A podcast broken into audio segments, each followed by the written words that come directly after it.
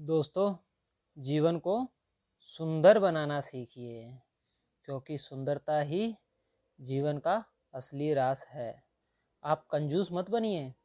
जोड़ने, जमा करने के चक्कर से बचकर उदारता का दरवाज़ा खुला रखिए। आप खुदगर्ज मत बनिए। दूसरों की सेवा, सहायता के लिए भी प्रयत्नशील रहिए। आप रूखापन रूखापन धारण मत कीजिए। स्वयं प्रसन्न रहने और दूसरों को प्रसन्न करने का उद्योग किया कीजिए। आप शुष्क और नीरस मत बनिए।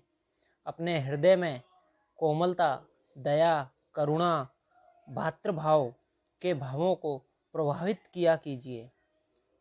आप उज्जड़ और अभिमानी मत बनिए। दूसरों का स्वागत, सत्कार, मधुर भाषण से विनम्र व्यवहार से संतुष्ट करते रहिए। आप कृतघ्न मत बनिए। किसी के किए हुए उपकार को भूलिए मत। उसे स्वयं समय समय पर धन्यवाद पूर्वक प्रकट करते हुए प्रत्य प्रत्युपकार के लिए प्रयत्नशील रहा कीजिए। अपने क्षेत्र को दोष मत लगाइए। वरन पवित्र मत बनिए। वर्ण पवित्र मानिए। अपने शरीर को, अपने परिवार को, अपने कार्य को, अपने स्वयं, स्वजन को, स्वजन संबंधियों को, अपनी मातृभूमि को तुच्छ एवं घृणित मत समझिए।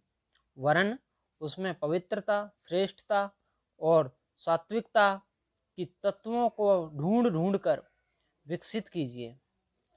कुरूपता, गंदगी और अंधकार को हटाकर सौंदर्य, स्वच्छता और प्रकाश का प्रसार करिए।